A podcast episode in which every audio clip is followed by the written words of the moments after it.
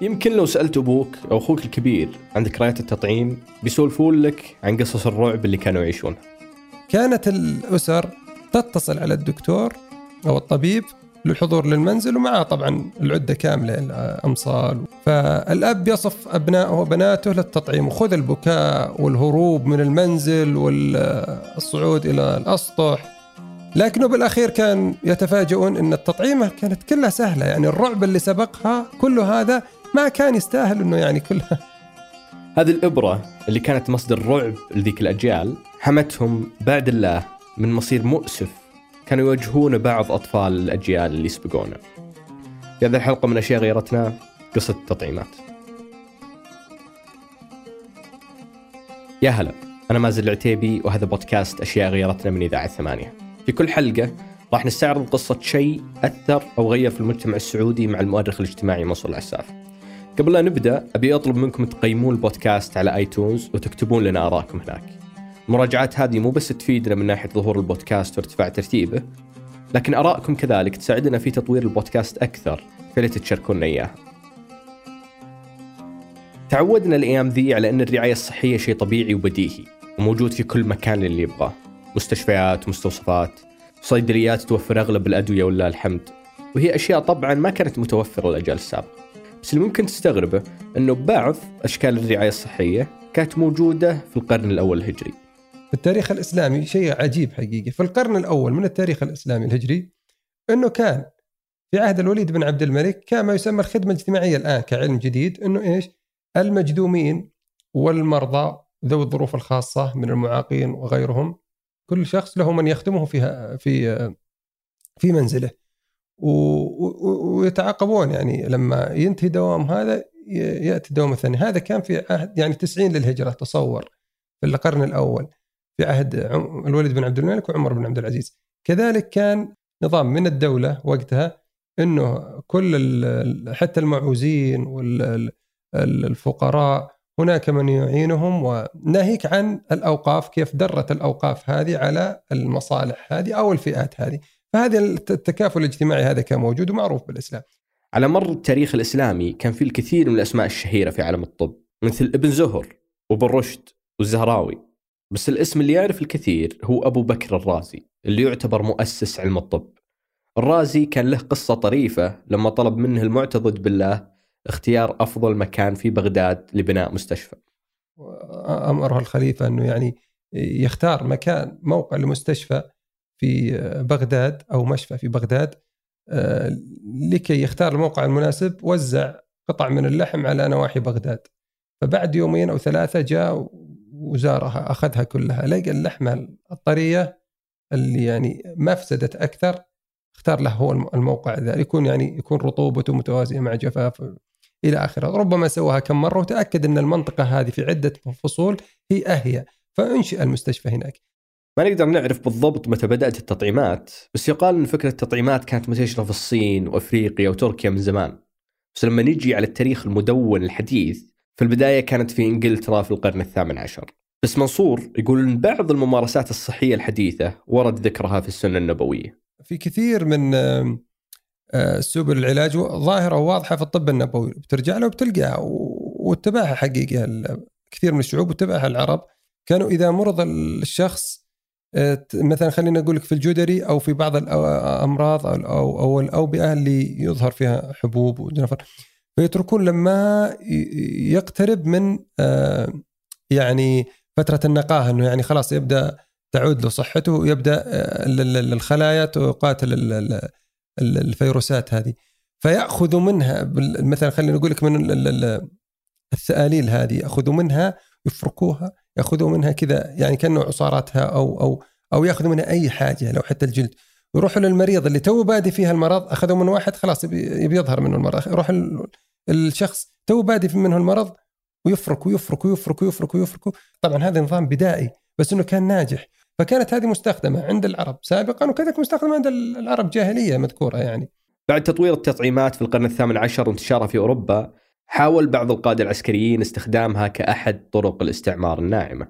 طبعا نابليون لما وصل لمصر كان معاه طبعا حمل أو كامل جزء مثل من جيش، وكان أطباء، وكان معاهم طبعا المطبعة وإلى آخره، فكان يوضع الملصقات عن الحمى الشوكية والكوليرا والأمراض والجدري وما الجدري، وكان معاه الأمصال، وكان فيه يعني حملة توعوية في الفترة دي. انتشار الأوبئة مو شيء جديد على تاريخنا، ففي سنة 6 للهجرة اجتاح الطاعون بلاد فارس، وكان في طاعون ضرب بلاد الشام، وكل كم سنة تتكرر هالظواهر.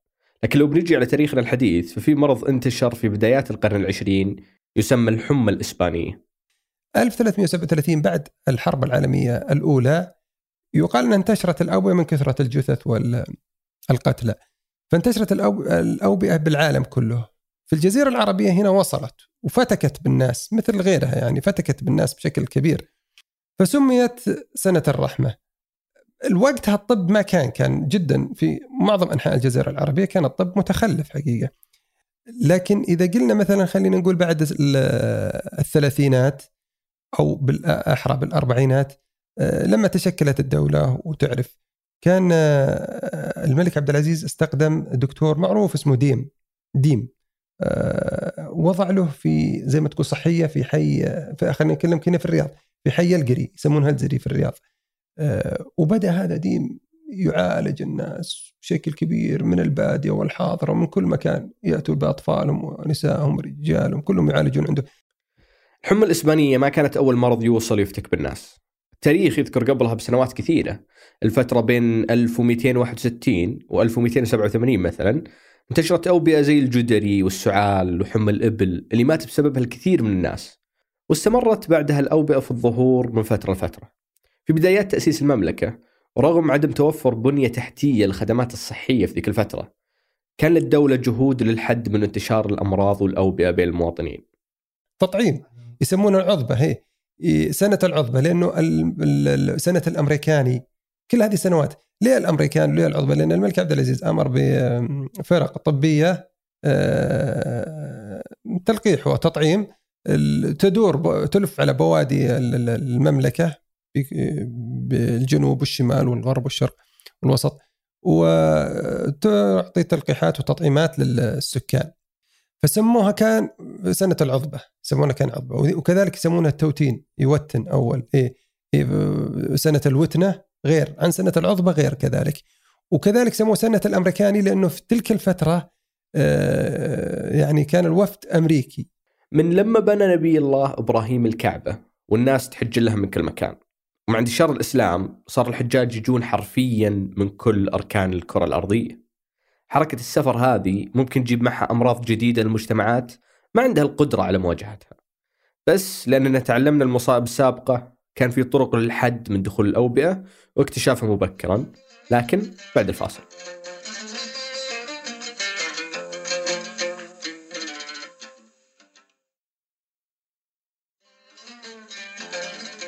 قبل الفاصل كنا نتكلم عن تنظيم دخول الحجاج في الماضي لمنع انتشار الأوبئة. كانت وضعت مع يعني حتى في عهد الشريف حسين وقبل عهد الشريف حسين وعهد الملك عبد العزيز. الملك عبد العزيز وضع الكارنتينات، اللي هي الكارنتينة اللي هي المحاجر الصحية، لما الحجاج ينزلوا من البحر لابد أنه يمروا على المحاجر الصحية علشان تجري عليهم الكشف وتعطيهم الأمصال، ومن يثبت أن عنده مرض أو وباء يعود للسفينة أو الباخرة اللي يعني ما يدخل البلد. فكان الكارنتينا من بدايات خلينا نقول لك من الأربعينات الهجرية العشرينات الميلادية في الفترة ذيك، وحتى الخمسينات الهجرية الثلاثينات الميلادية كانت منشأة لهذا الغرض، فبعدين صارت الآن هي حي من أحياء جدة. وفي المنطقة الشرقية كان لأرامكو جهود ضخمة في مجال التطعيمات. في المنطقة الشرقية أرامكو بدأت بحملات كبيرة للتوعية الصحية، وكانت تقوم بحملات كبيرة في سيهات وتاروت والدمام والظهران والقطيف والحسا، كلها تقوم بحملات تطعيم. وفيه طبعا إذا مروا على البيت هذا وأجروا تلقيحات كاملة لهم يضعوا مثلا إشارة أن هذا البيت خلاص جميع أفراد، إشارة بالعدد اللي سووهم وربما بأسمائهم مسجلة، البيت اللي بعده واللي بعده واللي بعده كذا، وفيها صور هذه لها طبعا موجودة. العلاج في الخارج ما هو ظاهرة جديدة في حياتنا، الكثير من الناس كانت تسافر لدول مجاورة طلبا للعلاج لأن الطب كان متقدم شوي هناك. كان في دولتين السعوديين دائما يسافرون عشان يتعالجون فيها. يعني خليني أقول لك هذا الكلام في الخمسينات الهجرية الثلاثينات الميلادية، كانوا مثلا يعالجوا وين؟ في البحرين، لأن كان في البحرين فيها مصحات بريطانية، وبعدين انتشرت المصحات في لبنان، فكان اقتصاد لبنان قائم بشكل كبير على المصحات، ومعظمهم كانوا لما تشكلت الدولة وبدأ النفط وده معظم يعني يعالجوا في الفترة ذيك اللي هي في فترة الستينات كانوا سعوديين، الستينات والسبعينات الهجرية اللي هي الأربعينات والخمسينات الميلادية، كانت معظم أوبئة يعني مثلا الجدري، السل، الجرب، الأمراض هذه، وكذلك حتى أمراض أخرى. كانت الحملات الطبية منتشرة في الماضي واللي فيها يسافر دكاترة من قرية لقرية لتقديم العلاج والتطعيمات، بس بعض المناطق ما كانت تحتاج هالخدمة. معظم المحافظات والمدن الصغيرة كانت في معظمها حقيقة أنه تطلع لها حملات. في المنطقة مثلا الجنوبية كان الطب الشعبي منتشر مثل أي غيره، لكن لما بدينا في مثلا المدن الكبرى والتحضر ذا كان في أطباء، وكان في أطباء يختلفون ربما عن منطقة نجد مثلا، كان في أطباء يعني درسوا مثلا في مدارس عدن، عدن كانت وقتها يعني تحت الاحتلال البريطاني، درسوا مثلا في مدارس حتى الخليج اللي البحرين، درسوا في الهند، حتى لو كان تخصصه تمريض لكن كان تعرف طبيب واحد يكفي القرية كلها أو المحافظة وقتها. في عشرينيات القرن العشرين بدأت تتشكل معالم الصحة في السعودية بتأسيس مصلحة الصحة العامة، واللي كانت النواة الأولى لوزارة الصحة، ومن هناك بدأت جهود الحكومة تتنظم وبدأت المستشفيات في الظهور. السنة اللي أنشئ فيها أول صحية في الرياض بعد الصحية هذه، يعني كمستشفى خلينا نقول الأول كانت صحية صغيرة، لكن أول مستشفى وقيم في المعاهد، موقع المعاهد العلمية اللي هي تقاطع الآن الحالي في مدينة الرياض، تقاطع شارع الوزير مع شارع أو مع طريق المدينة المنورة في الجهة الجنوبية الغربية اللي هي في البطحة، بالضبط بالبطحة عند النافورة عند الساحة، كانت عند مسجد العيد أولا، والمنطقة هذه أقيمت فيها يعني بعد الصحية اللي قلت لك الصغيرة هذه أقيمت فيها أول مستشفى. بعدين ظهرت بعده عدة مستشفيات، لكن ظهر كذلك مستشفى بأمر من الملك سعود كان ولي العهد اللي هو كان في موقع مستشفى الشميسي، وبعدين لما بدأوا في مستشفى الشميسي على أنقاض هذا المستشفى هدوه وبنوا مستشفى الشميسي وكذلك مستشفى الولادة، فأصبحت نساء ذلك الزمان تلد في المستشفيات، وأصبح الجيل السبعينات الهجرية الخمسينات الميلادية أنه مولود في مستشفى. ورغم أن الأمراض اللي تفتك بالناس بدأت تقل وتختفي مع تطور الطب والخدمات في المملكة، لأنها تظل ذكرى حزينة للكثير من العائلات. في الغالب تسأل أي عائلة تجد أنه متوفي لها 1 2 3، لكن الأمراض اللي كانت في الجزيرة العربية الأوبئة أو الأمراض المتنقلة هذه ما وصلت إلى درجة كبيرة أنها تكون فتاكة إلا بعض السنوات المشهورة. إيه يعني مثلا جدري الحصبة، جدري الماء كانت تجي، لكن نسبة الحمد لله النجاة فيها كبيرة. اليوم الحمد لله وبفضل التطعيمات انقرضت الكثير من الأمراض الوبائية اللي أرعبت الأجيال اللي سبقتنا، بس البدايات ما كانت وردية، كانت ترتكب غلطات أو تحصل مواقف غريبة بسبب الاجتهادات. منصور يذكر مواقف بسيطة كانت تحصل للطلبة في المدارس، نختم بها ونشوفكم على خير.